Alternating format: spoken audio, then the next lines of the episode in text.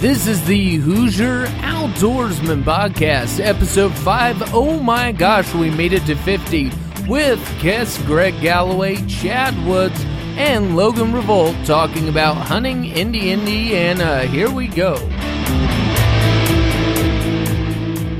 Welcome to the Hoosier Outdoorsman Podcast, episode 55. Oh, oh my gosh.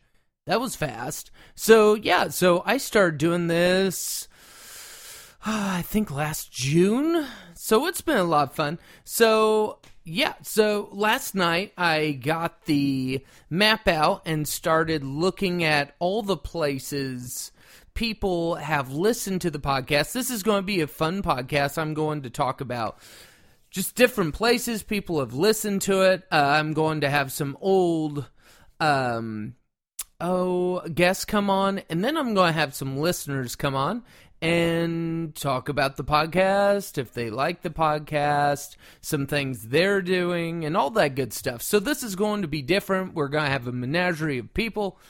And here in a little bit, I will break down the like two minute first episode I ever did and make fun of it. So, real quick, I went through the map and looked up all the places that the podcast has been listened to, and I've found out um, the only places that have not the states, the 58 or pff, 58.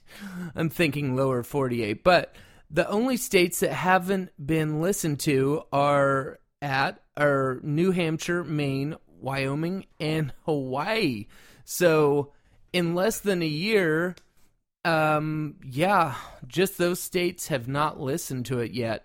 Um, and we have, I have had, let's see, some of the top 10 countries. I think there's a couple more than this, but let's see. United States, of course, Indonesia, Spain, United Kingdom, Australia, Canada, Philippines, Romania, Sweden, Israel, Iceland, France, Italy, and Ireland and actually, yeah, there's been a lot of listens to on in in Indonesia.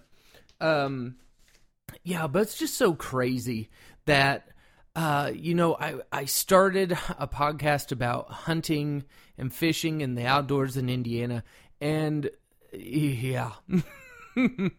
people just for it just blew my mind. It was like I was just expecting people in Indiana.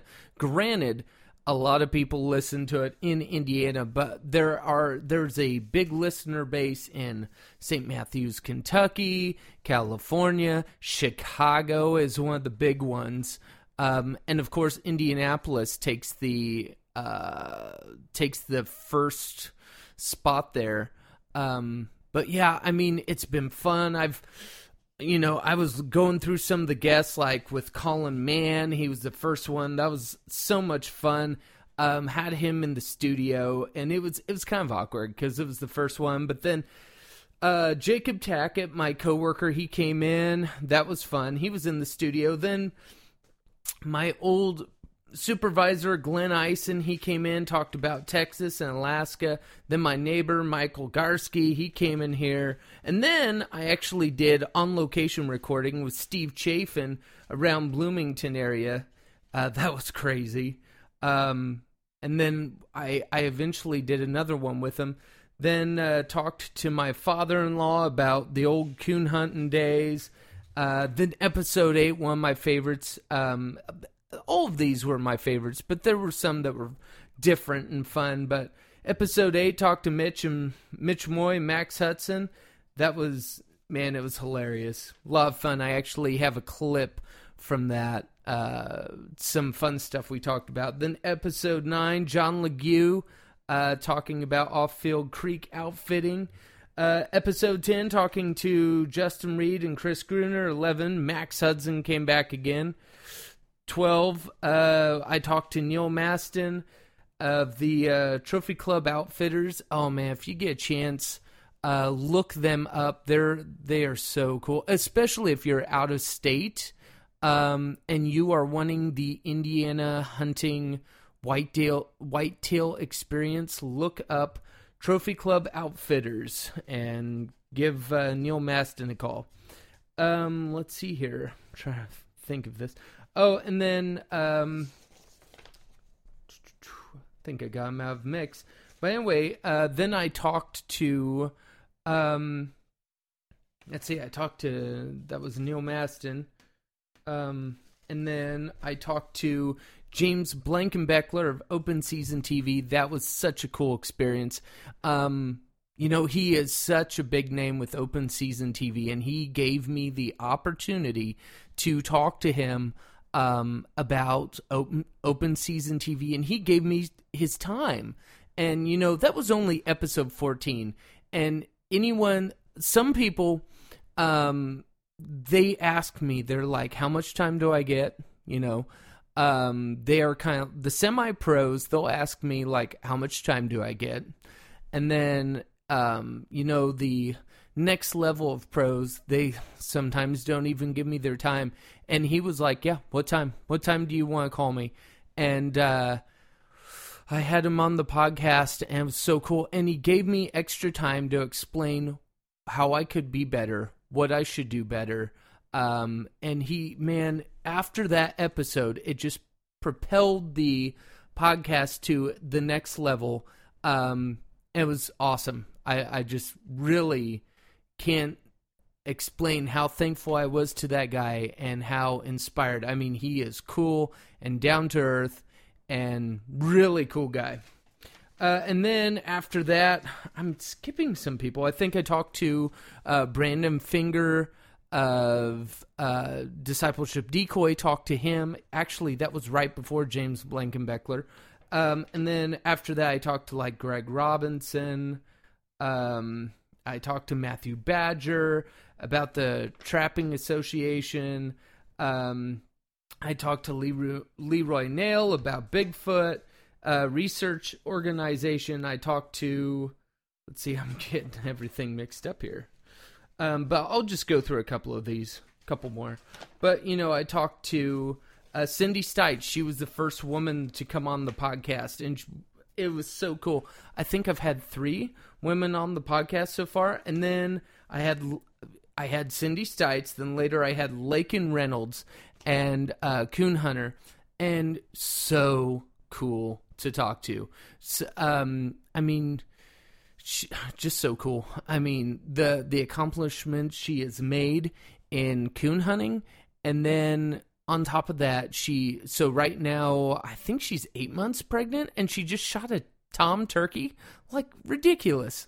I mean, she is an excellent hunter, um, and man, an inspiration to a lot of people. She held the number one slot for the most listened to episode there for a long time. Um, it's just because she's an inspiration, especially at her age and the attitude she has. It's just awesome. Then after her, uh, Keith Couch came on the podcast and talked about Team Zombie Predator Reapers. Uh, Keith, he is such a cool guy. I talked to him um, and had him on the podcast. It was like talking to a buddy. I mean, a lot of these people, when you talk to them, it's like old talking to an old buddy. Uh, some of them, um, some of them are a little bit harder to talk to, but man, Keith Couch, he was like that redneck cousin you're just talking to around a fire, and man, it it was so cool. And afterward, I was talking to him. I said, Hey, I'm a musician. I've done some albums. I have a song called The Zombie Song. Can I send that to you? And he was like, okay. So I sent that to him, and he uh, wrote me back and he said, hey, do you have any more? And so I started sending him mu- more music, and uh, he was like, hey, tune in this uh, coming week. And one of my songs, Humble Cobbler, was on one of uh, Team Zombie Predator Reapers uh, hunting videos. And then after that, just episode, episode, episode more of his he would be like hey this song's in here and he was just using the music and it was so cool to see music that i had worked so hard on that no one would give me the time of day really with the music and he was able to take that and use it in his hunting videos and so cool. It is still cool when uh, he does that. Um, then after that, I had David Ray on to talk about wild boar in Indiana, and that episode is still the reigning champ. People still listen to that episode every week. It is the one episode that stands out the most, and um, yeah, yeah. I mean, people really are interested in boar hunting and really interested about the situation with boar in Indiana. Um, and the, yeah, and people still listen to that episode. Then after that, I talked to Tim Escott about the Hoosier Bow Fishing Association. Absolutely cool guy. Uh, inventor of a shoot shoot through rod, down to earth guy, really cool. Um, and uh, a very good voice um, in the bow fishing, uh, sported bow fishing. And then after that, one, all of these guys were my favorites. But you know, uh, Adam Gibson, unbelievably cool guy, very cool. Um, he, um, yeah, tournament archer. I just talked to him on Facebook, and he said, "Yeah, I've done some tournaments." I was like, "Okay, well, I didn't know." that he had I think he had won like a big competition at some point in time. I think it was the world. I may I may be wrong. I'll be talking to him here in a little bit. But yeah, I didn't know he was who he was.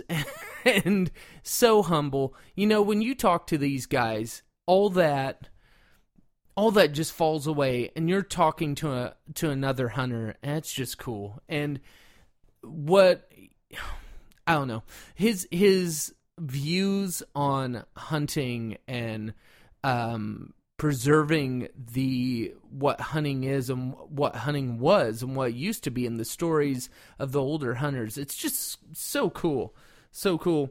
And then right after that, I talked to, um, oh, their name was chopped off. but anyway, um, I'm trying to remember who that was. But then I think that may have been Steve. I had Steve Chafin on again. Um, yeah, Steve's cool. Absolutely cool guy. I'm going to be duck and goose or goose hunting with him at some point in time this year. Uh, then I talked to John Leguille and Greg Robinson again. Then uh, Rob Lund of Lund Custom Calls, he came on. Awesome guy. He um, uh, yeah, we keep in contact, and it is so cool to talk to him. He kind of um, pushes me as far as a call maker. Like I'll send him a picture of a call. I'll be I'll say, "What do you think of this?" and he'll send me one right back, and it is so awesome. and then I'll be like, "Okay, I can top that." Then I'll send one that's I think is really nice, and then he'll send one back and it's like, "Try again." But you know, that's the thing, especially in like calls, hunting. Don't take things too seriously. Um, if there's someone that is doing something like call making that you are getting into, do not be an enemy. Do not start on the wrong foot and say, I'm going to make something better than you or I'm going to outdo you. Do not do that because then it's a competition at that point against that person, and then you have a third party come in and just blow you two away. Uh, the best thing you can do, and this is why I like Rob. Um, Rob is such a cool guy, such a humble guy, uh, an amazing duck call and goose call maker. Um, I mean, he just makes artwork, and it's man, I just anytime I get a chance, I just let him know, man, you make some awesome stuff. Because I mean, what what you don't have to be a jerk. I mean, you know, you don't have to be jealous, you don't have to be a jerk and just if there's someone doing something that you are, try to befriend them because I mean, I was like Rob Lund is so awesome. I'm going to try to uh, befriend him. And man, he's really helped me out. He's given me some tips and such a good guy. Um, and if you get a chance, check out Lund Custom Calls. Uh, buy a call from him. Um, and uh, he's, I mean, the thing is is you aren't just buying a call or you're not just buying a product just to buy the product but you're buying the customer service you're buying the history of that product who made that product and when you buy a call especially from like rob uh, Lund cus- custom calls you are buying quality and you're buying excellent customer service he will do right um, and he's just a really cool guy. You want to support someone like that.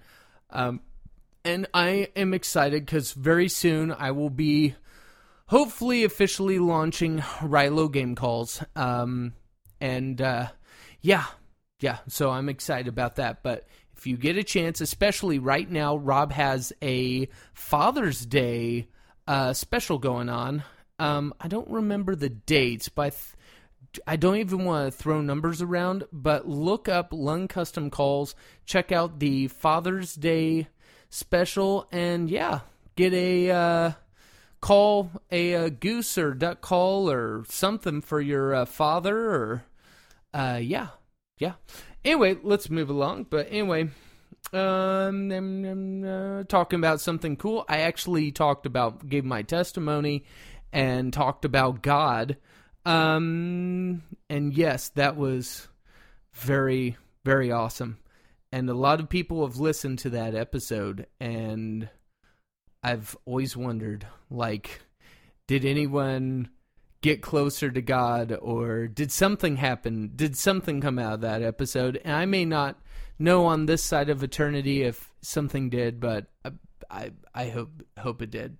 So episode forty, the callcast, talking to Ra- Ralphie Robinson of Robinson Custom Calls, cool guy, super cool turkey hunter, um, and he just yeah, unbelievably cool guy. He um uh is such an awesome turkey hunter and his calls are beautiful. His turkey calls are awesome. If you get a chance, check out uh, Robinson Custom Calls. Uh, another homeboy, another just redneck guy, down to earth, humble guy in his call shop, making calls, doing what he loves. And you just have to respect him. You have to respect these guys. You know, they're doing it by hand. Um, and then, uh, oh, who I skipped was uh, one of my heroes, Jordan Fromer from the Duck Gun Chronicles. He was awesome, great guest, and fun to have on the podcast. Uh, yeah, I did the super secret guest uh, episode, and all I did through it, it was April Fools. So all I did was blah blah blah, and then I called someone and had them go blah blah blah, and did like a five minute episode of just blah blah blahs. And i thought it was funny no one thought it was funny so talking to survivalist and outdoorsman john goddard. John goddard is so cool. Him and his friend i think it's brad brad titus have a um, podcast called sawdust and coffee. If you get a chance check it out. I did a video uh, episode with them.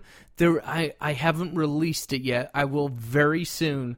Uh, if you get a chance, listen to that episode and then hopefully keep your eyes on the group and that will be coming out soon. Uh, talk to rob miles about duck and goose calling competitions. So cool so knowledgeable.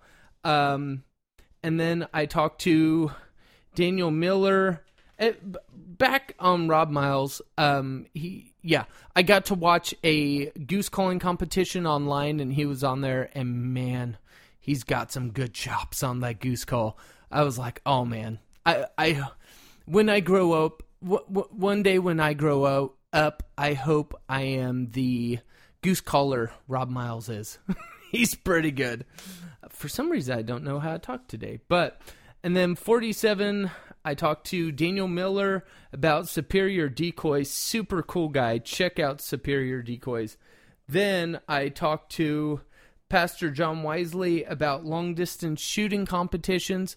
Unbelievably knowledgeable about long distance shooting. And then I talked to Kirk Wall last week about wild edibles, and it was awesome because we just talked about wild edibles and everything that we don't take advantage of out in the woods of um, Indiana, and he's in Michigan.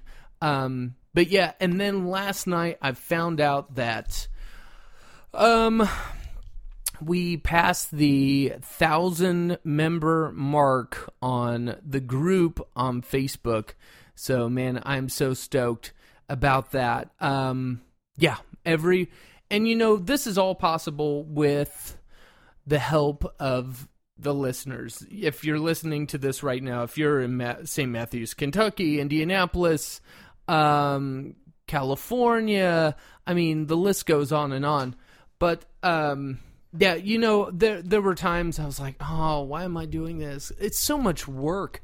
I mean, I have to do promo pictures. I've I have to edit. I have to interview the people. I have to. I mean, there's so much work to it, but it is so satisfying. Um, I mean, getting to talk with all these people. Um, but if so, here in a second, I'm going to have more people come on, old guests, new guests, and just talk for a little bit. Talk about the podcast. Talk about what they are going, uh, what's going on with them.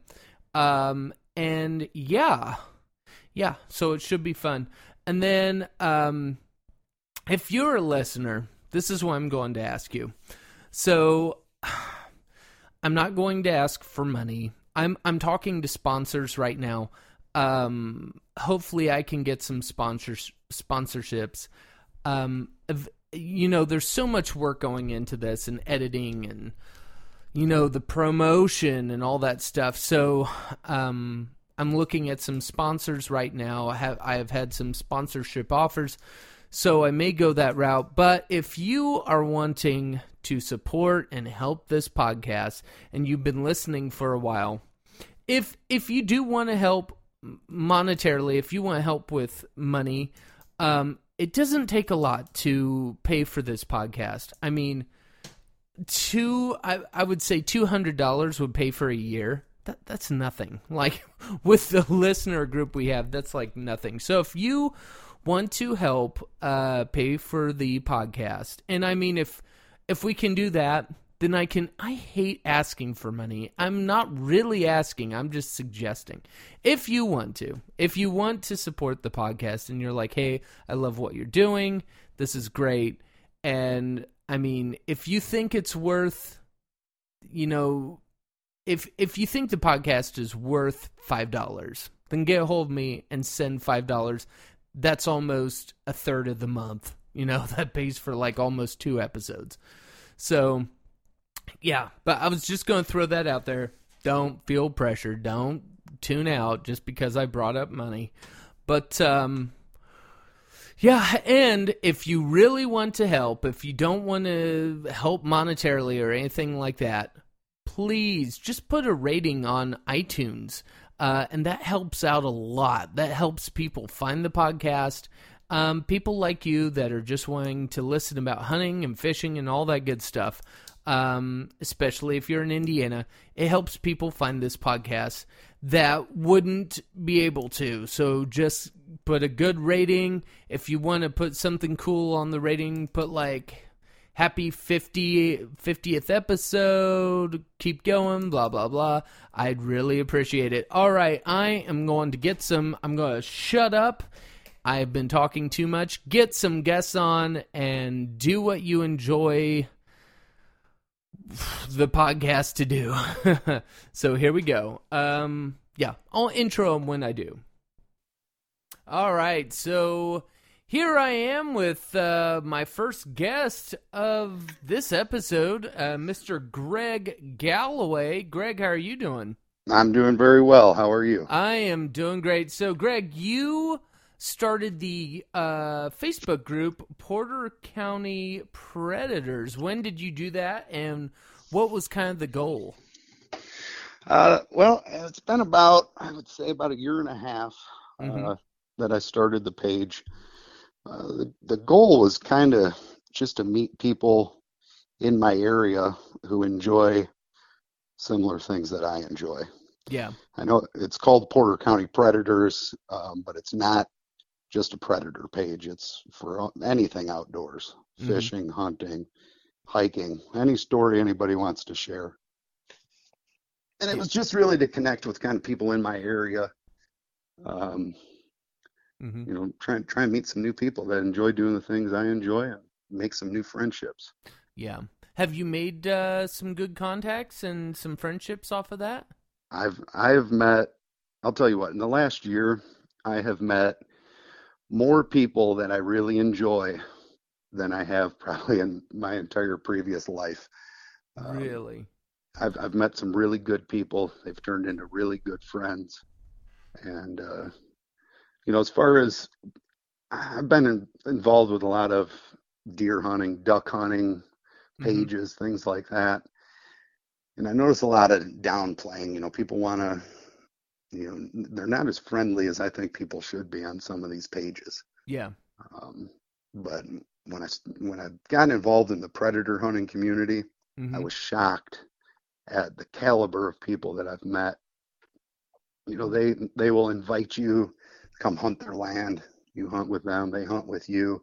Mm-hmm. Uh, predator hunters are very willing to give you any and all information they have to help you become more successful Right.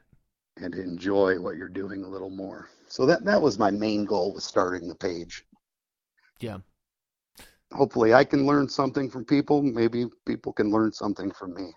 Yeah. And you had a really cool experience last night. You shot a three legged coyote, didn't you? We did, yeah. Yeah, I ended up working a little late yesterday, and after work, I was like, oh, a couple of my buddies were out in the woods. So I figured, what the heck, I'll go meet up with them. hmm And, uh, yep, first three-legged dog, he just showed up out of nowhere. And uh, we ended up putting him down, took him out of his misery. Yeah. Yeah. The and you know that it is so important all different hunters it is so important that we have the different hunting styles, you know. I mean, and some people look down at trappers, but there's a place for them too, you know. Oh, that- absolutely. like there is certain places for animals in the ecosystem, every type of hunting is important. I mean, especially coyote hunting. You're correct. You know, a lot of people want to hunt turkeys and they want to hunt deer, and you got to kind of start like coyotes will decimate turkey eggs and nests, and Yeah. I mean, they'll do some damage on the fawn population also.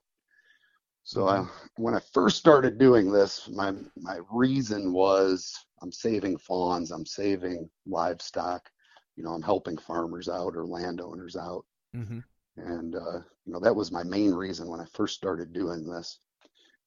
And then over the years, I've come to realize that I I really enjoy doing this. You know, I mean, I like helping the the farmers and the landowners, but this is a passion of mine, and I thoroughly love it.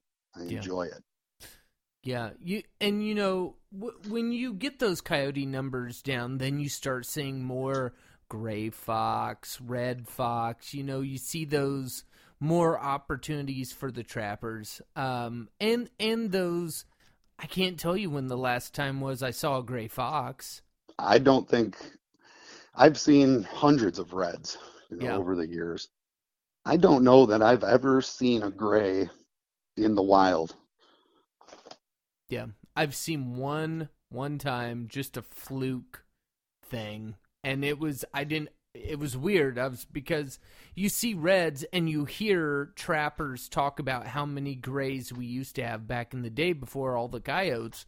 Yeah. But um, yeah, yeah, it, yeah, their their their population here, at least in the northern part of the state where I'm at, their population of grays is it's almost non-existent. I I believe. Yeah, yeah. I I haven't even heard of a trapper catching one. Um, yeah. It it's and like I said, you know, that's even as outdoorsmen, we need to be keeping conservation in the back of our mind, like the duck hunters. I know you've done some uh, snow goose hunting. I mean, those things are out of control. Um, you know, with coots, you know, duck hunters like to shoot ducks, but they don't like to shoot coots. But coots have been videoed destroying duck nests. So, Oh yeah. I Yeah. mean, you have to take time as a hunter and work on conservation. Well, I think a lot of hunters do not like shooting the coots because the coot is like a comfort bird for other ducks. Mm-hmm. You know, if they, if they say coot, if other ducks see coots in the water, coots are very skittish. Yeah. So if something's not right, they're gone. You know, so if other ducks see coots around, it makes them feel more comfortable, and they'd probably work your decoy spread a little better. Oh yeah. Oh yeah. Except I've had the reverse thing happen to where the coots were way too far out and so the ducks were landing in them and not the decoys. Sure. Yeah. So- yeah. Uh, so have Yeah. you done a lot of duck hunting? I do. I do. Yeah. Um, every season, I you know I try and mix up all my hunting. I try and get a little, little coyote hunting, some waterfowl hunting, some deer hunting. I try and fit everything in, you know, and do a little bit of everything every year. Mm-hmm. Uh, but you did mention snow goose hunting, and if you ever get the opportunity to go and do it, Mm-hmm. I mean, it's it is amazing how many birds will land in one field or circle above you. I mean, there are thousands of them just flying. Mm-hmm. And the first time I experienced it, I was like, holy cow, I could not believe it. And uh, there's a lot of shooting involved, yeah, a lot of ammo, but it is definitely a good time. Wow. Wow. How how many uh, did you guys get in one day? Uh, let's see, our southern Illinois trip, um, I think we shot 32 in one day, and there was there was four shooters. Um, it was really hard working the birds Mhm. in. They would circle and circle, but they would never want to come in and land. So I think that- that 32 was the best we did in southern Illinois. Mhm. And then just a friend and myself did a Arkansas hunt, and there was only two shooters, and we shot 24 birds in like an hour and a half. Oh You know, when they when they work you and they're coming in, it's I mean you're just dropping them left and right. Wow. Wow. Yeah, I've seen some of those videos where they shoot like 80 a day. It's just Yeah. Oh, yeah. Yeah, the guide we had gone with, uh, he had a corporate group out with him the week before. They shot like 163 birds in two days. Oh my gosh. Yeah, that's a lot of cleaning. yeah. Do they taste okay? They taste, yeah, they taste good. I like snow goose. You know, I usually smoke the breasts in the smoker Mm-hmm. or cut them into medallions and kind of fry them. Mm-hmm. But I, I like it. I think it's good. My my kids like it too. Yeah, a uh, friend of mine, he just shot, he shot a snow goose this year, and he said he could not get it to cook right. So Yeah, I guess it's just the different, you know, goose is a little different than cooking duck for sure. yeah. Oh yeah, yeah. A little greasier and Mhm. low and slow is how I like to cook it. You know, take your time with it. Let it let it tenderize and cook real slow. Comes Mhm. out nice. Yeah, yeah. It, um, yeah. That's awesome. That's cool. Yeah, and then uh, a couple months ago, I think during one of the drawings, I think you won a uh, predator call, didn't you? I did. I did. I That's won awesome. your uh, your rabbit rabbit Yeah. call. I've Yeah. used it several times. Have you I- I called like anything in? I'm sorry. Have you called anything in with it? I have. I have. I've probably. I, I'm most of the time I use my electronic call, Oh, right. Yeah. but I always keep a. I always keep a hand call or two in my pocket, and um, I believe I've shot two or three coyotes just with with your rabbit call. That's awesome. Yeah. That is Yeah. awesome. Sound, it sounds nice. That's awesome. The uh eventually I want to make a howler. Those are just a whole nother world. Yeah. D- do Well, you if you use do, a I'll howler? I'll test it out for you. Definitely. Definitely. Do you uh do you use a howler? I do. Yeah. Yeah. I use uh, MFK diaphragms. Um, you know, the open reeds. I have a couple open reed Mhm. howlers, Yeah. um, but I like to keep the diaphragm in my mouth so I can kind of stay either in my scope or on my scanner and mm-hmm. still do some some howls or some whines. You know, without with being hands free. So I, I like the diaphragms. Yeah. Are you night vision or infrared? Uh, well, I do have night vision that I let either landowners or buddies use, um, but Mhm. I use thermal. Oh, yeah. therm- Thermal. yeah, yeah. Yeah. Did you do you enjoy it? Oh, absolutely. Yeah. Absolutely. It's definitely a learning curve, you know, um, as far as judging distance. You really have to be careful on animal behaviors and being able to recognize is that somebody's house dog or is that a coyote? Right. You know, so you, you need to really be careful if when you get into thermal. And animal behavior is key. You know, coyotes will come in, they'll bounce a little bit, their tails are always down. You know, Mhm. house dogs when they come in, they're more just a, a sprint or a run, tails usually up and curled. So a lot of times they, they- there's been a couple times where I've had homeowner's dog or landowner's neighbor's dog comes in to check out what we're doing. hmm And uh, if you're not comfortable and confident with thermal vision, you know, it could be a could be a bad situation. You don't want to shoot anybody's dog. Right, right. Because I mean, that uh, that ends your hunt pretty quick. Yeah, yes, it does. And you know that's that's the thing with um you know in Indiana everyone's used to deer hunting. Um and when you get into coyote hunting, duck hunting, um these different hunting styles, the thing that people don't think about is like during duck during uh uh blue wing teal season, uh there are wood ducks flying around. So, I mean, you have to watch it. You have to scout. You have to pay attention. You have to know what the different birds are. Like if you're coyote hunting, you have to make sure you know the difference between a coyote and a bobcat. Um, Absolutely. so, I mean, and then people, you know, they're used to deer hunting. It would be like if there were deer and then you had antelope that were absolutely illegal to shoot hopping around too. Um, so we're so used to that hunting that one species of whitetail, then people try to transition to duck hunting, coyote hunting, where the laws are much different and there's different things that you have to keep your eyes out. And it's just that's why sometimes like waterfowl, a uh, doing it first with an outfitter is actually a better idea.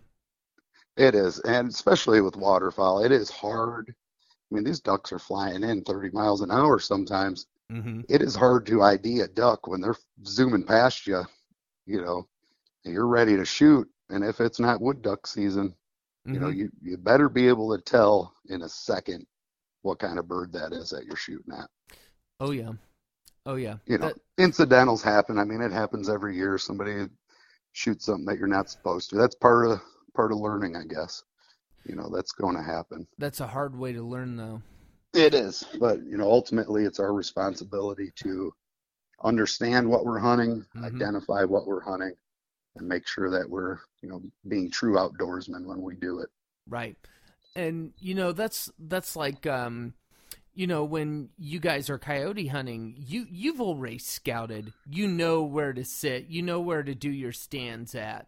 Um do, do you? What would that why be right in saying that? Oh, absolutely, absolutely. I do so much scouting, even you know now with some of these apps that they have, uh, On X? Hunt, Hunt Stand on X.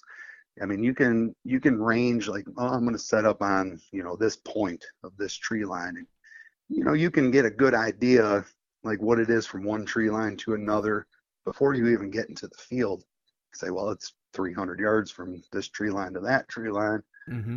you know, uh, terrain. I mean, they have these topical maps now where you can, I mean, it'll show you dips and rises in the field. So you can do a lot of scouting just from your couch or in your truck before you even get out to the field. And I think that's that's key. You know, try and get a good lay of the land where you're where you're going to be. Yeah. Yeah. And, you know, I know some guys that before, well, when they wake up during waterfowl season, they are sitting, uh, looking at their phone, drinking their first cup of coffee, checking on X maps, checking the wind direction, um, and deciding where are they going to hunt, what have they seen in the last couple weeks. I mean, in all types of hunting, I would say scouting especially when you get outside of whitetail, there is some scouting in that. Don't get me wrong, but when Oh, you yeah. get into coyote hunting and waterfowl and this other stuff, um, I would say eighty-five percent of what you do is scouting. Absolutely.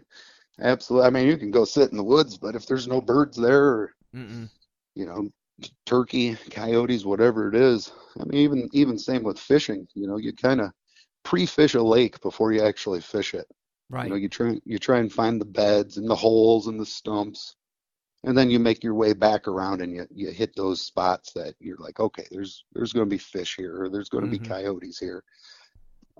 Yeah. But yeah, definitely scouting is key yeah. with The- with anything. Yeah, that's why you see at the boat ramp, you see all these old white haired guys coming back with filled with crappie, you know, because they have been doing it so long on some of these lakes. They know what time, what weather conditions, where to go. I mean, Absolutely. they- water temps, you know, they know Yeah. where the cold water is going to be, the warm water. Yep. Understanding where you're hunting or fishing is is huge. Yeah.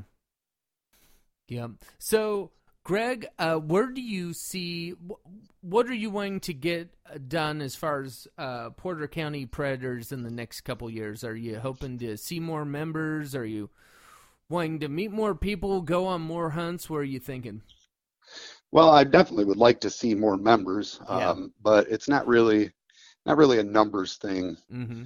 You know, I'd rather have fewer people who enjoy the page than lots of people who only half of them enjoy the page.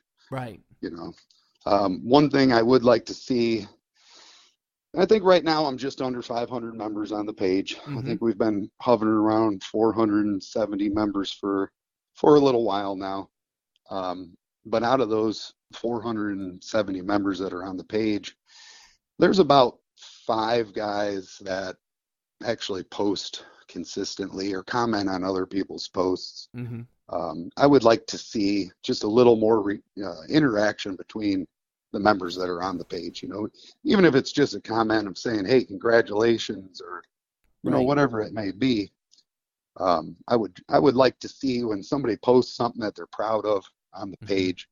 I would like to see all 470 members, you know, give a thumbs up or, you know, congratulations or something like that Right. that would be my my goal for the page would be get people talking get people interacting you know make a new friend take somebody else hunting Mm-hmm. you know teach a kid if there's a kid on there that you know wants to get into deer hunting or turkey hunting and if you have the opportunity to take a younger person and show them maybe teach them something that you know things that you know work things that you know that don't work um, you know i mean really that's that's what the hunting community is about right it's getting the next generation involved Yeah, yeah, and you know that's that's what, um, you know that's what the Hoosier Outdoorsman group is for. That's what this podcast is for. That's what your uh your group Porter County Predators.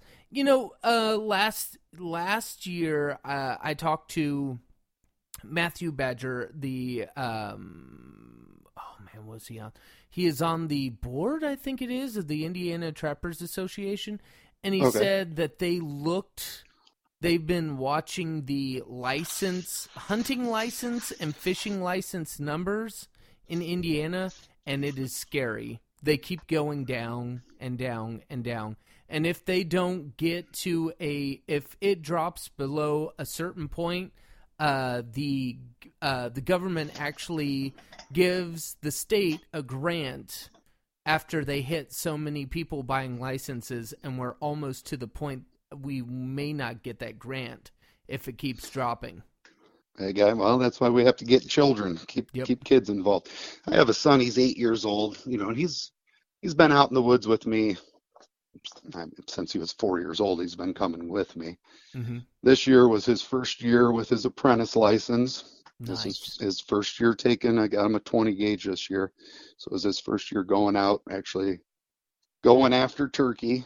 You know, we had our first season with turkey, and I ended up. I was successful this year. I shot a pretty nice tom, Nice. and uh, Nicholas, we we got him in front of a couple birds, uh, but nothing that I was comfortable with him taking that shot. You know, it was a little far, I thought, for a 20 gauge. mm-hmm. So he he still said he enjoyed the season. You know, he was out there, he got to see some birds. He was able to actually get on his gun and you know aim at one, but he was never able to take the shot. Mhm. but he enjoyed it. He loved it. He's looking forward to going again. It's awesome. That's awesome. That's what it's all about. That is what it's all about. Um, yeah. I was going to say something. I don't remember. Um, Well, But uh, yeah, so you uh, have listened to a, uh few episodes of the uh, podcast. I have. I Awesome. have. Sometimes when I'm at work, I uh, you know, tap it into the stereo at work and one of your your podcasts or some of the ones I listen to. Uh, another one I listen to is like uh, the Dog Soldier. Those are I haven't two heard of that the- one. yeah, uh, Steve Kreiner. He's uh he's he's one of the better well-known predator hunters. Ooh, The guy has a wealth of information and knowledge, so I, I like listening to him. Even though I've been doing this for quite a few years, I mean, you still Mhm. you're going to learn. You're going to learn things. You think you got it figured out, but you don't. yeah.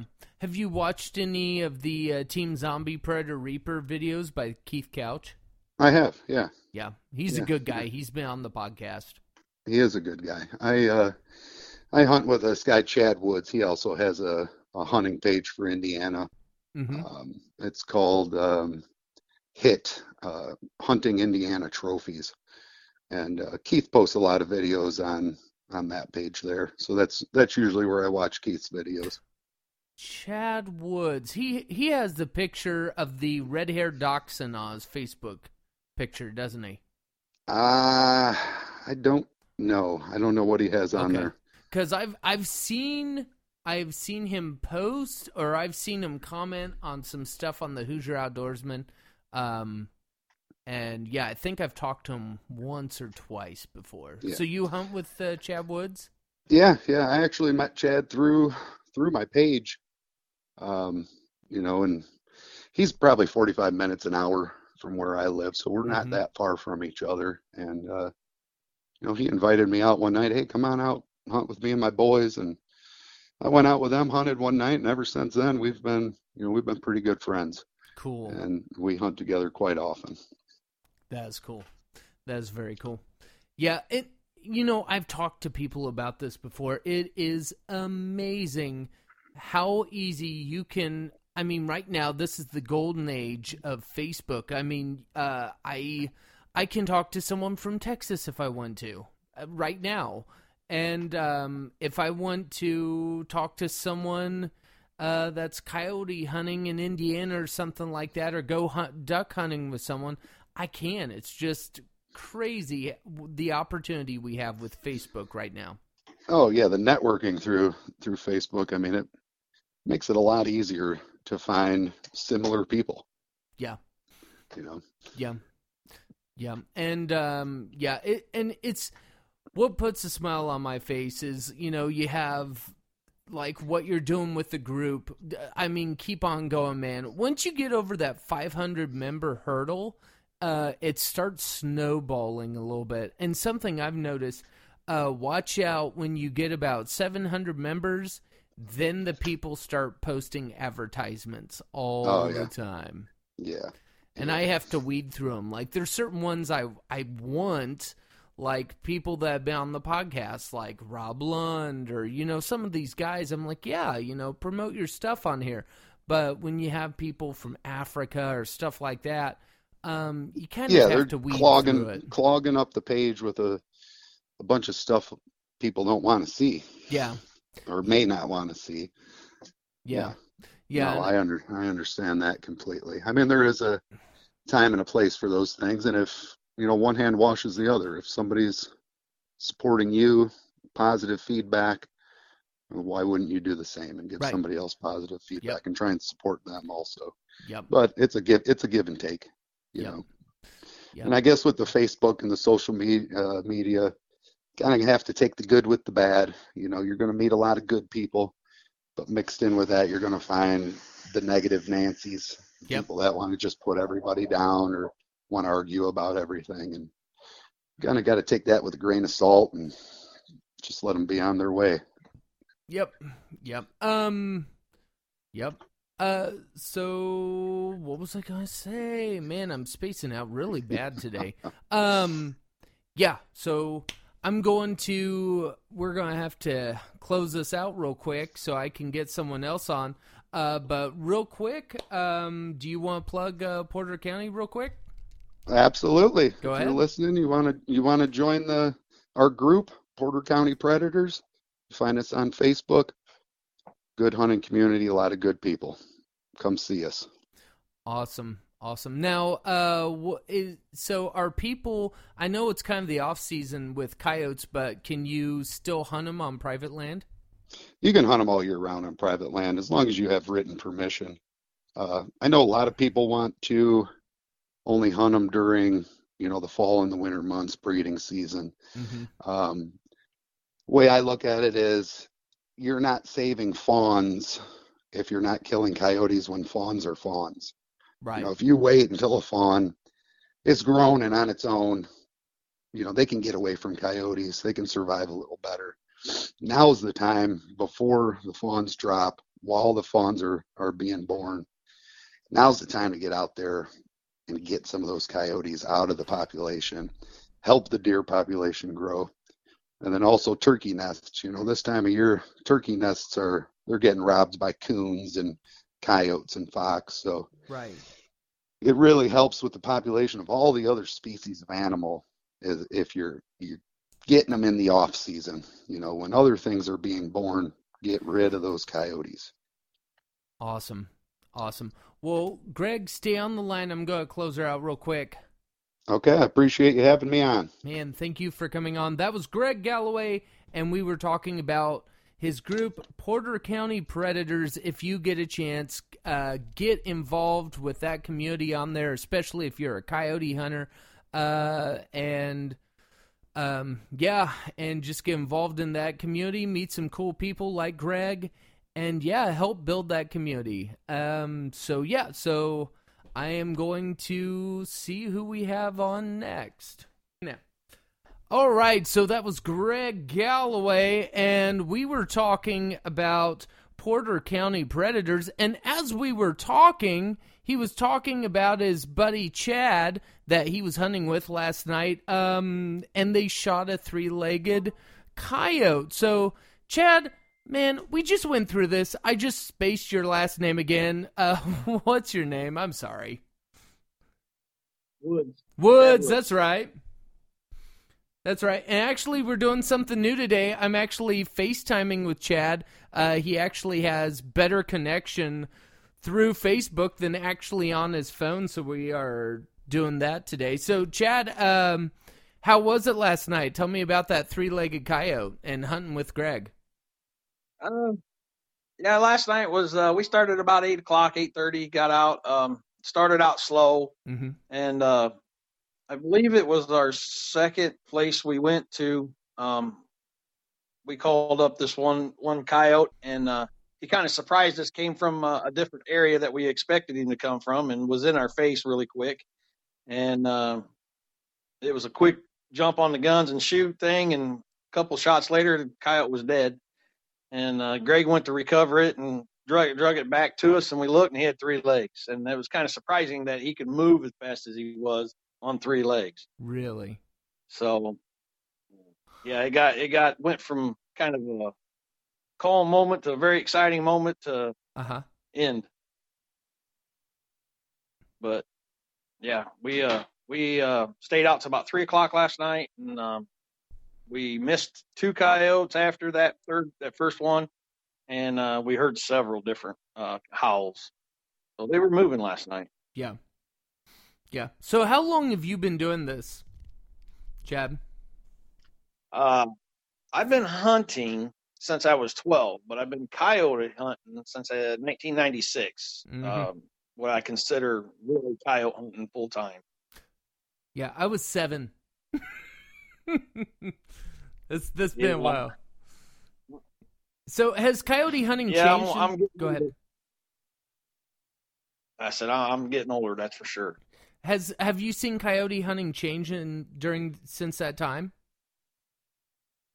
Yes, it's drastically changed. Um, back in '96 when I started, uh, I had a rechargeable flashlight tape or um, pipe clamp to my gun. I Mhm. used a regular scope.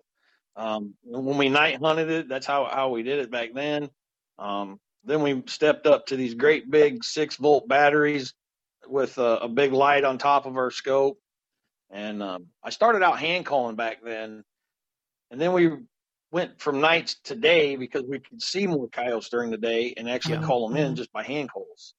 Um, and we did fair when we started. We did fair first couple years, and then you know we kind of backed off a little bit here and there with life going on. But uh, then we went and started with a Johnny Stewart cassette caller. That was our first electronic caller. Was a cassette.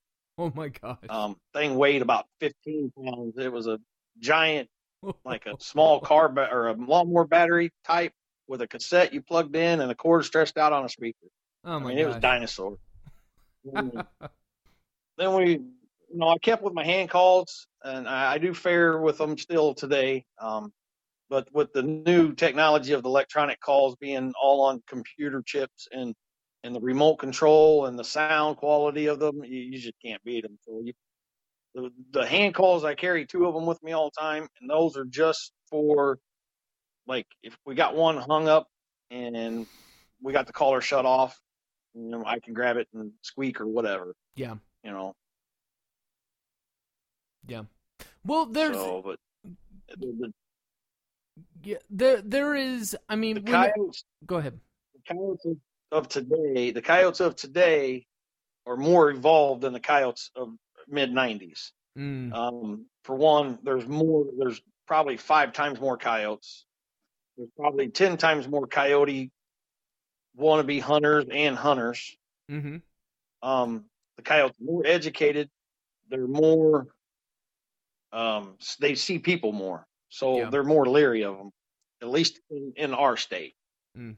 So that's another thing that's kind of because I know like years ago I could whip out a, a hand call, hit it three or four times, and you got a coyote within view. May not be within range, but they are looking and seeing what what's going on. Now it's hard to even see them. Hmm. Hmm. So, uh, Chad, tell me about uh, HIT. Is it HIT Abroad Outdoors? Is that what it's called? It's a hit Adventures Abroad. Okay. Um, it stands for Hunting Indiana Trophies Adventures Abroad is what it stands for. Um, I started the Facebook page about two years ago. Um, just something for me and my kids to you know post pictures on and, and other people. Um, over the years that I've been been hunting, I've guided for outfitters in the state. Um, I've done seminars. Uh, I'm a I'm a hunter's edge instructor. I used to be a police officer for ten years, and I was a firearms instructor for that. So I've been involved with guns and the outdoors for a very long time, and I've given back to that because I've been blessed to have the instructor's ability and, and the ability to have the contacts that I have. Mm-hmm. So I decided to start this Facebook page, Hit Adventures Abroad, and um, we we just do seminars on there every now and then. Uh, I do uh, helpful videos of like new gear coming out if I get it or something that I get that I like. I'll do a video on there, um, mainly for other people to post pictures. You know, um, just something to get out and out and let people see what's going on. And then also I started on there. Um, I, I would do a little small ad of of uh, uh, if you have problems with coyotes, give us a holler, you know, and it, and it, it kind of prospered a little bit. And I was getting phone calls from people two and a half hours away down in Lafayette, and I live in northern Indiana. And, uh, you know, like I told the lady, I said, You're a little too far for me to do you any good, but I have friends down there that I can call and get them in contact with you. So we're, we've been doing that a little bit too. Nice. Nice.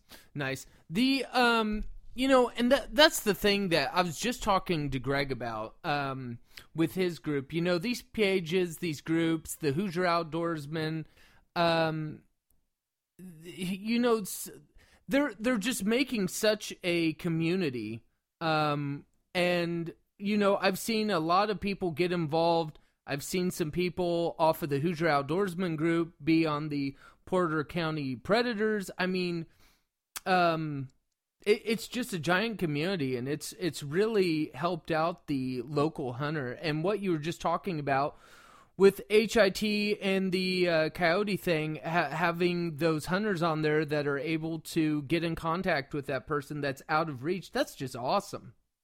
That's awesome.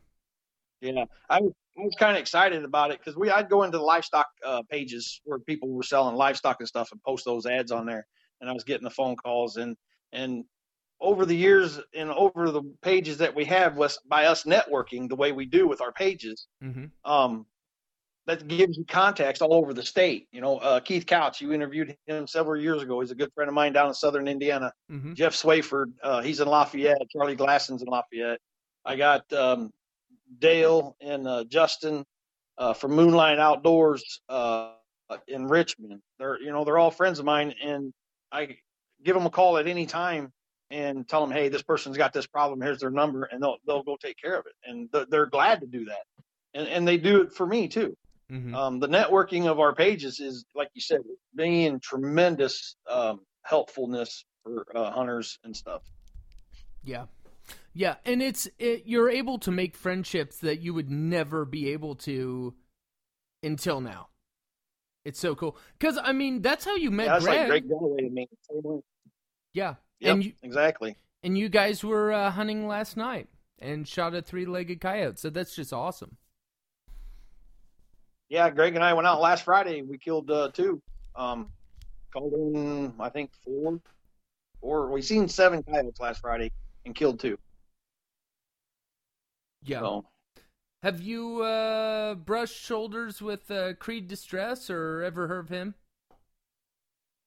yeah, yeah. Uh, with Keith and them all that, Creed's kind of dropped off things. I don't know if he's working a lot or what, but Mm. uh, I haven't talked to him in a while. But uh, I one of the products that he has on his page is the Tamer, and uh, I got one on my gun and I love it. So yeah, I've, I've talked to Creed and his son James quite a bit uh, last year and throughout the winter. Um, I just haven't got to talk to him here lately. Yeah. Yeah. Now, what what was the uh, product? What that you were talking about? What was that on your gun? It's a, it's called the Tamer. It's a uh, compensator that quite kind of quiets your gun down, but or redirects the sound out away from you.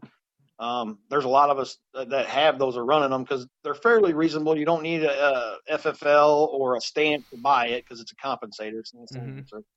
And um, it goes on the end of your gun, and, and uh, like I was running a six five Creedmoor, and it quieted it down to where I don't even need to wear earplugs. It helps your other people that's with you too. If you're standing beside them shooting, so that sound goes out away from them and not into their ear. Mm. Mm. So you are shooting the uh, Creedmoor, you said? I I, wa- I was shooting a six five Creedmoor up until um, two weeks ago. Um, me and my son built a pair of 243 ARs, so we're running those now. Nice. Why uh, haven't you done the 22 250 thing that everyone's doing? We did we did years ago. That's what we ran. We ran the 223 when I started at a 223 bolt. Mhm. Um, my uh, father-in-law at the time had a 22 250, and my son had a 22 250, and we had a 243 that we ran. Um, Mhm. All bolt guns. We didn't. We, the ARs were big back then. Um, there's nothing wrong with the 250. There's nothing wrong with the 223. It's just from watching some of the stuff that we've been through. Uh, I like that little more knockdown power that we don't have to track coyotes. Yeah. Yeah. Does it knock them down pretty quick? Yeah, that that twenty two that six five they're stone dead. I haven't had one, but to move once I hit them, they're done. Yeah. Uh, the two forty three, I shot one last week. Uh, I shot it in the neck, so it was done too. But um, Greg's running a six five Grendel, um, so everybody's kind of stepped up to a bigger bigger bullet. I know some of the guys are running the twenty two Nosler and the two two four Valkyrie, and there's nothing wrong with any of the guns that any of these guys are using. Mm-hmm. Um, they all work. Yeah. Yeah. What What are the uh, ranges that you guys are typically shooting at when you guys go out? Uh, on an average, average shot is about 150 and under. Okay. Um, we do have some. We have had some that I've taken at 250 plus. Um, and and connected on those. Um, I'm going to say probably my furthest shot would have been right about 275. Yeah. Hmm. That's that's that's pretty out there. Was it a field shot? I'm guessing. Open field. Uh, eh, yeah, yeah. It was actually it was across it was across the pond. Um, we were on a hillside and we had a pond down in front of us, and the coyote was on the other side of the pond, come out into a hayfield. Um, but yeah, so basically an open field. Yeah. Yeah. Well, um, huh. the yeah. So I'm doing these 20 minute increments, and we're man. Whenever you talk about hunting, it goes by so quick. but uh, real quick before we uh, close out, I I want you to eventually come back. Maybe I can have you and Greg come on at the same time, maybe call in at the same time, something like that. But I definitely want you back, uh, Chad. Uh, real quick, do you want to, um, uh, do you want to plug the uh, HIT real quick so people can find that? Yeah, um, it's called Hit Hit Adventures Abroad, and then we also have Hunting Indiana Predators. We have two pages. Um, you can find them on Facebook. Um, just get on there, punch in Hit Adventures Abroad or Hunting Indiana Predators HIP, and uh, they'll come up and come come join us and have fun because that's what we're about. We want to have fun. We want to help people out and uh, keep uh, advancing our skills and helping others advance their skills to get as good as some of, of us are out here. Awesome, awesome. Chad, don't hang up yet. I'm going to close her out real quick. So that was Chad Woods, and we've been talking about his group. If you get a chance, check it out. And yeah, the, it has been cool, especially talking to Greg Galloway, then talking about Chad. And I uh, messaged Chad, and he told me he had been listening to the show and uh, had been watching me turn uh, duck calls and game calls. I was like, I'm just going to have him on. So it's amazing how quick you can make those connections. Uh, so yeah, so tune in for the next guest. We'll see who comes on next. All right, here I am today with one of the. So I have had two members of the Hoosier Hit Squad uh, on the podcast. I first had Greg Robinson, and then I had Reese Robinson, no relation. Now I have, for the 50th episode, I have Logan Revolt. Logan, how are you doing? I'm doing great. How about yourself? Doing great, man. So so the Hoosier Hit Squad, how many people are in it? Is there four guys? Yes, we've got four. Yeah. Now, who would you say is like the leader? Who's the funny guy? Who's like, is it just a rag and tag bunch, or how would you describe the Hoosier Hit Squad? Yeah, I mean, kind of depends on the season. I mean, we've got Greg, who's got what 35 plus years of waterfowling under his belt. Uh huh. So during duck and goose, we're listening to him. Yeah. I got to kind of take charge this past this turkey season because uh, the other three members have not killed a bird, which mm-hmm. changed this season, luckily. But uh, yeah, I kind of took lead on that and shared my knowledge of turkey hunting and all that stuff. So it kind of depends on the season. And uh, as far as the funny guy, I kind of got to say I've got it with all the dad jokes. So. yeah. So you're that guy that everyone just like shakes their head and they're like, "Really? Really?" Uh, maybe. but um yeah, so you know that's what's handy. So and I've talked to people about this before. And I said, you know, that's the thing. With me, I'm able to get away with the podcast because I'm a duck hunter, and then I just have people call in, and I know enough to get by. So if someone's talking about deer hunting, I have done it enough that I can get by. But, you know, if you're in a group, a hunting group, especially if you're doing video, you have to have that at least one, you have to have a group that at least one person out of that group is the specialist. So when mm-hmm. you go to duck season, you've got um, you've got Greg. When you go turkey season, you know, you've got you. So to take point, and yeah, when you have a group like that, it just rounds out the experience and you're able to be efficient. And it sounds yeah. like you guys have been very efficient the uh, this last season. Yeah, we uh I don't know how we got this lucky, but I mean, we put in the time scouting, we put in the time with you know, trail cams obviously sitting a lot in the fields and walking brush lines and walking the ridges, trying to figure out what these birds were doing. Mhm. Finally got it all to come together. So it worked out. Nice, nice. Now, uh, let's talk about turkey season. Like, where was your mindset going into this this season? Because I've talked to some people and they said, "Man, it sounded so awesome the start of the season, and then it just fell apart. Like, Oh, they, man. they shut up pretty quick." It we had our hopes real high. So one of the properties we were uh, hunting, we had four very good sized toms on camera, pretty consistent every two to three days. So we figured we were going to be done by the first weekend. hmm and it kind of fell apart. We only saw one of those four birds after, I think it was the weekend before opening day. hmm So, I mean, I had my sights set on one that we called Paintbrush. Big old thick beard on him. He, old bird, very Mhm. mature, very big, but we never saw him again. So, you know, it is what it is. They're animals. They go where they want. Yeah. Yeah. I love it whenever you talk to people when they get so into their season that they like start naming the animals. I love Oh, it. yeah. like the like you talk to the old redneck and he's like, "We've been saying this deer for the last 4 years. We call him the ghost cuz he comes in as he's gone before you can get your gun out." It's like cool. Man, I had one of those when I was stationed down in North Carolina. Called it Nessie. I could only get it on camera, never saw him in person. really? Had a giant spike on the left side, and then his right had a nice four point. Just, it was a terrible genetic deer, but it was cool. He was big, Mhm. big bodied deer. See, that's that's what counts, you know. Yeah, the racks are nice. Yeah, the triple curl is cool, but you know, when you having those different recipes are pretty nice too. I won't lie. hmm The the eating part is what I enjoy. So Oh, absolutely. That's what it's all about with us. yeah. Did, so let's talk about we.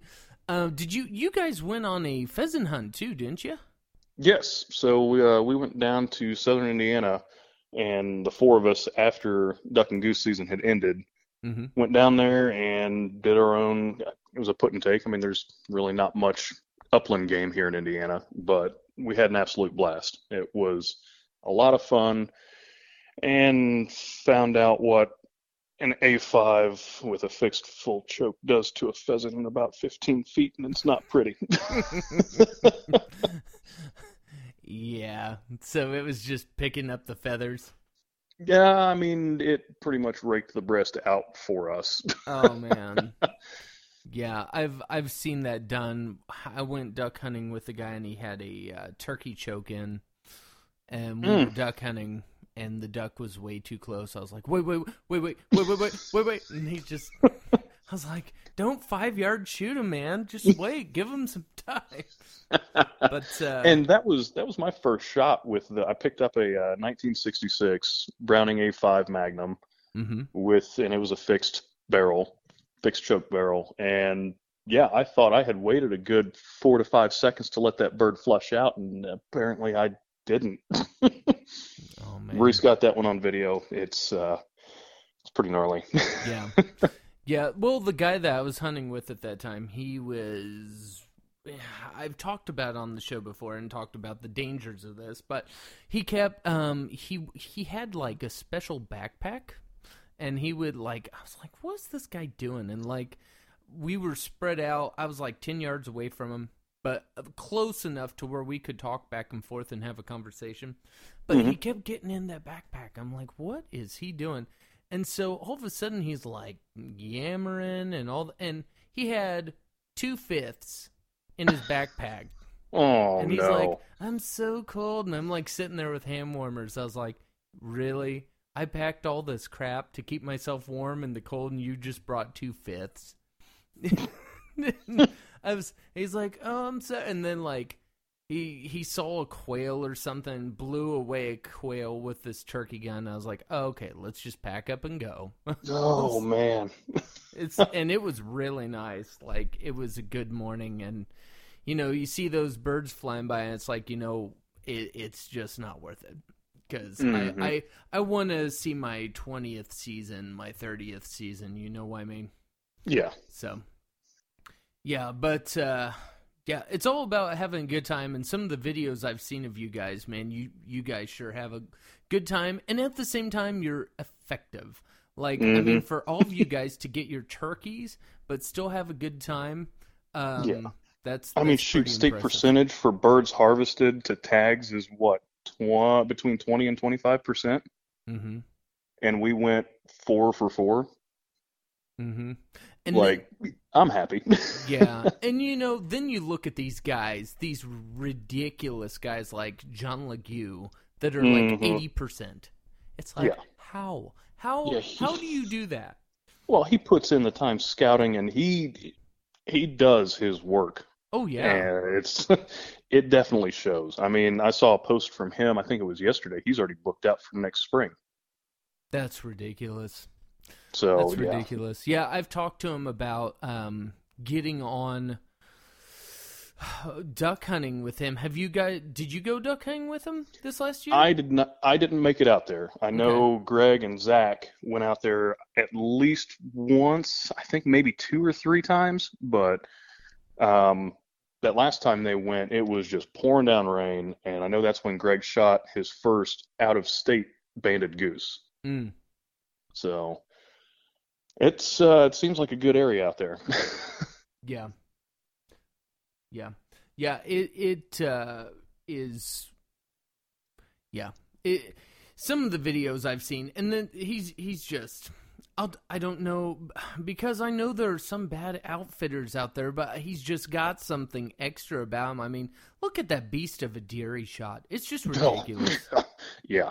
It's just like, and in the picture, I loved it, and uh, I I like put a caption on. it. It's like like a boss, and he's like just leaning back, just hanging like here, look what I shot. It's like whatever, but you know there there are, you know that's the thing about groups of guys, and I have tried to hunt in a group before, and um some people can do it some people can't like i just have not found the right group to hunt with because Mhm. i mean there is a fine line between having a fun time and then there's a fine line of being so into it that you make it just miserable And see, that's the dynamics of the Hoosier Hit Squad is really what sets it apart. I mean, with, like I said, Ducks, you've got Mhm. Greg, who's had the experience, and he's out there getting more enjoyment from seeing us.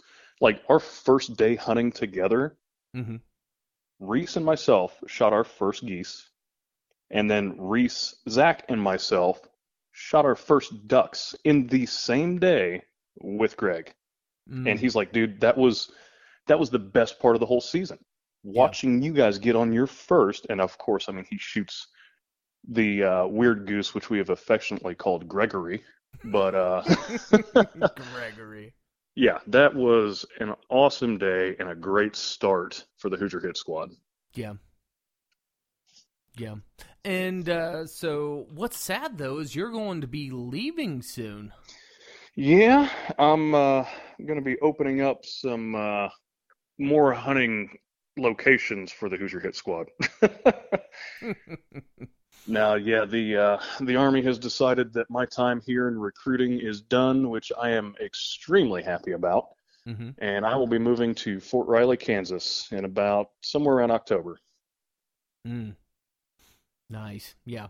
I just bet you're depressed about that one. Oh, it's terrible. I It's just bet. ugh. yeah. The um yeah, I've I've had a couple of guys on um and they've invited me out there and it's like yeah, um, uh, I think when I talked to them, I was like, "Oh yeah, yeah," and then like a couple weeks later, my wife was like, "Yeah, I'm pregnant." It's like, well, that kind of kills those plans. yeah, Yeah, well, I'll see Kansas in a couple of years. And the crazy thing, so Fort Riley's actually got an elk herd on post that you No, can put in for a draw for every year. that's ridiculous. So, I mean, if I can get a nice bull elk, I'd be extremely happy. Yeah. Plus all the ducks and everything else. I mean, shoot, you can shoot 50 light geese a day during Mhm. normal season. yeah. Yeah. You know, that that's the thing about and you know, when you dive into the world, especially of waterfowl, you're I mean, you're always thinking about you're preparing, you're whenever you're on Amazon, you're thinking, "Oh, should I buy this lighter pack or should I buy this duck call?" I mean, when you especially when you jump into the world of waterfowl man there's a whole world dog training duck call making decoy Mhm. making i mean it's just vast and d- and i mean and then duck hunters are just like the crack addicts the heroin addicts of the hunting world i mean Gotta have this, gotta have that. Yep. yes. But you know what? One thing I don't have to worry about is duck calls. I am pretty well set. oh you uh, jumped on the jt wagon So I actually work out at the same gym as Jake in the Oh, yeah? mornings, and I knew him before I knew he made duck calls and before I got into waterfowl. Mm. So it was kind of a no-brainer, especially Mm-hmm. listening and seeing the reviews and how his business runs. Like it's it's top notch. yeah And I actually picked up duck calls and goose calls this past, I think it was last September-ish, mm-hmm and I actually sounded good on them within a very short amount of time. yeah Like I can I can blow his goose calls and actually get geese to come in, and they're not just like, "Hey, what what's that weird thing out there in that field making that awkward, crazy noise?" hmm Yeah, I So- I've heard that you. I mean, they're so easy to blow. I, Oh, I it's heard, amazing. I've heard just so many good reviews about them, and um, I eventually won on the podcast. I've talked to him a little bit, but um, uh, nothing has come of it so far. But he, um, yeah, I would love to get him on the podcast and talk crap just for a second. Cause, see what I can do for you. Huh? Yeah. I'll see what I can do for you. Please do, because I want to talk to him about that stupid Cajun squeal that he got going. And I'll tell you what, be, because you know him, you work out with him, you, Mhm. you'll appreciate this. So that year that he really busted out of the market, and you have to just respect the crap out of the guy. Um, he started doing these videos of the bouncing hen, the Cajun squeal. I started Mhm. seeing them all over YouTube, and I was sitting down in this marsh. Okay, it's like four o'clock in the morning. It's maybe five. It was starting to, you know, it's not golden hour yet, but we're starting to creep up there. Everyone's getting excited. And I was in this area of probably 800 acres. So there's duck hunters all around me. hmm Logan, in that time, I heard the Cajun squeal and bouncing hen every freaking time. There wasn't any quacks, there weren't any hails. It was, "Ah, ah, ah, ah, ah." I'm like, wow, Mhm. that. And so it was like, and I, I just sat there and I was like, you know, selling a duck call is one thing, and I can do that. I'm a duck call maker. I can sell a duck call. But the Mhm. problem is, is starting a trend, and that guy started a trend that was ridiculous. Now, I was impressed the first day. Now, after like the tenth time of going in the marsh and hearing the bouncing hen and Cajun squeal every freaking time, I was ready to call him up and be like, "Why did you do this? Is ridiculous." But but and then like I talked to someone, I said, "Hey, I heard you were using the bouncing hen and Cajun squeal." Yeah, JT calls, blah blah blah blah blah. I was like, "But here's the thing, man. Can I just ask you this?" He's like, "What?" I said, "Listen." Isn't that supposed to be for a field application when they have the corn stuck in their gullet, not in the marsh eating rice? and he's like, "Well, I haven't thought about that." It's like, "Oh, okay, but hmm but I'll tell you what he. I would love to have him on the podcast. He he was. You know, once you have all these people making duck calls and goose calls, Mhm. but when someone makes a trend, make that is ridiculous. That's like the Beatles. Like, I mean, and he he is, and I'm going to say he is going to be that one person that people just talk about for the next ten years Yeah. because he he just and he steps it up every time. Well, yeah, he puts out a great product, hmm and then the guarantee behind it is almost better than the product itself. It's hard to say that, but Yeah. if you're not happy with it, he buys it back. no questions asked, no nothing. Like he, it's a great business, and it's literally him. And I think his wife just started helping out with doing a lot of the uh, turkey calls and everything Mhm. during like the in between seasons. And he's just doing it in his house right now, putting together an awesome call with some awesome customer service. And that's where it counts as customer service. hmm That's where it counts. And yeah, it's yeah. Uh, we won't make this a JT podcast uh, episode because I want a whole episode with that guy just to Yeah. find out what were you thinking? How did you do this? did you know it would blow up like this? Because Logan, the last year I have talked to people and I always like to say, "Hey, what kind of duck call do you have on your lanyard?" Because I'm curious. I'm a duck call maker. I want to know if it's a uh, a cold front. I want to know if it's a um, If it's a Lund or Lund or yeah. And Yeah. every time, like, well, there were a couple of Lunds that I spotted, but there were most of the time it was like, oh, I have a JT, and people are so uh they love JT so much. It's like I've got Ford and I'm not switching. Like it's incredible. And I've- duck duck hunters, they usually have. I have a crap load of calls. I, I use every type of call. I love the, you know, but these guys that are used to collecting calls and they're just staying with that one. Mhm. That's a little bizarre. I've never Yeah, seen that and I mean, before. even for turkey season, I picked up his diaphragm calls and his uh, ceramic pot call, Mm-hmm. and I'll tell you what, they sound amazing. Yeah. I mean, I'm sitting here, so Greg shot his first bird, 23 and a half pounds. It was um 11 and 7 eighths inch beard and 30 millimeter spurs on this thing.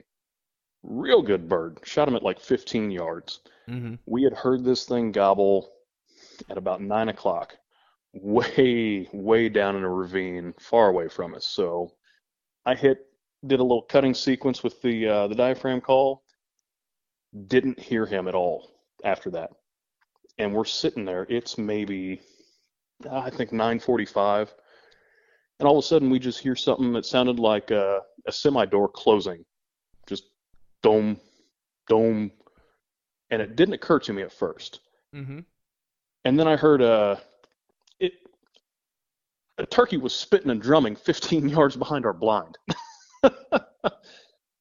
and so Greg turns and looks. He's like, "Dude, he's right there."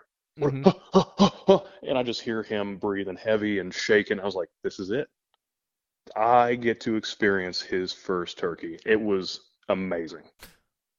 He put a good shot on it. That turkey hit the ground, and it was done. That is awesome. That is awesome. And you know, it's crazy because Greg has been duck hunting for so long, and he has, you know, that's the thing. Um, he has seen all these crazy things in all the years he's been duck hunting, and he Mhm. gets all crazy over a turkey. Yeah. It was, I'm telling you, watching him shoot his bird was more exciting than me shooting mine. Mm, yeah. Like it was, it was awesome. Like I was riding the high through Saturday, and he shot him at 10 o'clock on a Friday. Yeah. When when you get so that's when you know when you're with a good group and all of you guys have lucked out with the Hoosier Hit Squad. Um when you find guys that you are so that you it's it's almost as important for them to get their turkey as it is for you to get yours and you get all, more amped up over their turkey. That's what it's all about and that's when you Yeah. know when you're in a really good group of guys. I was really happy that the other three guys tagged out before I did. That's cool. Like we've got Zach, which, you know, first turkey, real excited, shoots a bearded hen and space taking pictures. which, you know, it hey, he was at his house, did his own thing, he's got his own property. That was awesome. His Yeah. first bird. Uh, we've got Reese, who got a pretty good sized Jake for his first bird, and he Mhm. was solo, no decoys. He did a little calling, and I don't know how, but he let those Jakes mess around in front of him for I think an hour before he finally pulled the trigger. Wow. We've got Greg's, and then mine was second to last day of season, sitting in a cornfield. Which, when we first scouted it, I'd made the comment, "This is it. This is where it's going to go down." Yeah.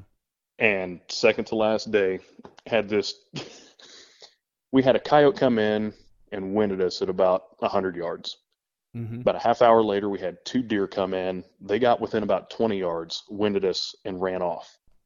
So it's about 1.15 in the afternoon. Yeah. We've been sitting there all day, not hearing anything. We're tucked back into the woodline a little bit, and not gonna lie, Greg and I were sitting there on our phones, just messing around on Facebook. Mm-hmm. he happens to look up. and He's like, "Dude, dude, dude, dude, dude, dude! There's a tom. There's a bird. There's a bird." so it's coming in. I finally picked him up on binos at about 75 yards. Didn't Mhm. make a single noise. I didn't have to do anything. He was coming straight in. Like we were on the X for that turkey. Wow. Came in. He got to about 30 yards, passed by a tree, and I was like, "Okay, this is it." Pulled Mhm. the trigger, and he dropped. Yeah. That's awesome. That's awesome. Man, I I wish we could talk more, but with these little segments, um yeah, eventually I I would like uh, some of you guys back. Man, what yeah, talk to the guys. I would Oh, yeah. eventually like to uh, do the live from the Crow Field with the Hoosier Hit Squad. I think that'd be a lot of fun for a podcast episode. Oh yeah, man. We'll uh we'll definitely get something together, or at least get all four of us together to get on the podcast with you. If that's something you want to do, Yeah, we could do that too. that'd be a pretty good time. Oh yeah, oh yeah, and then uh, yeah, yeah. So then here in a second, uh, you and I are going to do a live stream promo video, which w- should be fun because uh, Greg and Reese haven't done that, so you get to one up them a little bit. yeah, I mean, it happens. All right, well. Uh, Logan, thank you so much for coming on the podcast and talking about your season and the Hoosier Hit Squad. And for anyone listening, check out the Hoosier Hit Squad page and group on Facebook. Do you want and anything? Instagram. and Instagram. How are you guys doing on Instagram? Um, slowly getting followers, so Yeah. every single one helps. Pass Yeah. it on. Awesome. Awesome. All right, Logan, thank you so much. yep, not a problem. Have a good one. You too. So that was Logan Revolt, and we were talking about the Hoosier Hit Squad. So I'm going to do one or two more little segments, and then number 50 should be in the can. So we'll see who's next. Well, everybody, so man, there were so many people wanting to come come on board on this episode. I've decided we are going to have to break it into parts. Episode 50, part 1 and 2, and I will be getting more people on board doing these little segments um for yeah, for this coming week. So, yeah, it's been fun. Um and yeah, having three new people on the podcast today. Um it was interesting and we will see how it goes. It was a lot of fun. Um yeah, so if you get a chance, check out the group, uh, the Hoosier Outdoorsman group. We just passed the thousand members mark. That is so cool. Um, and yeah, so this coming week I'll be releasing a new episode, but make sure to tune in to the Hoosier Outdoorsman podcast.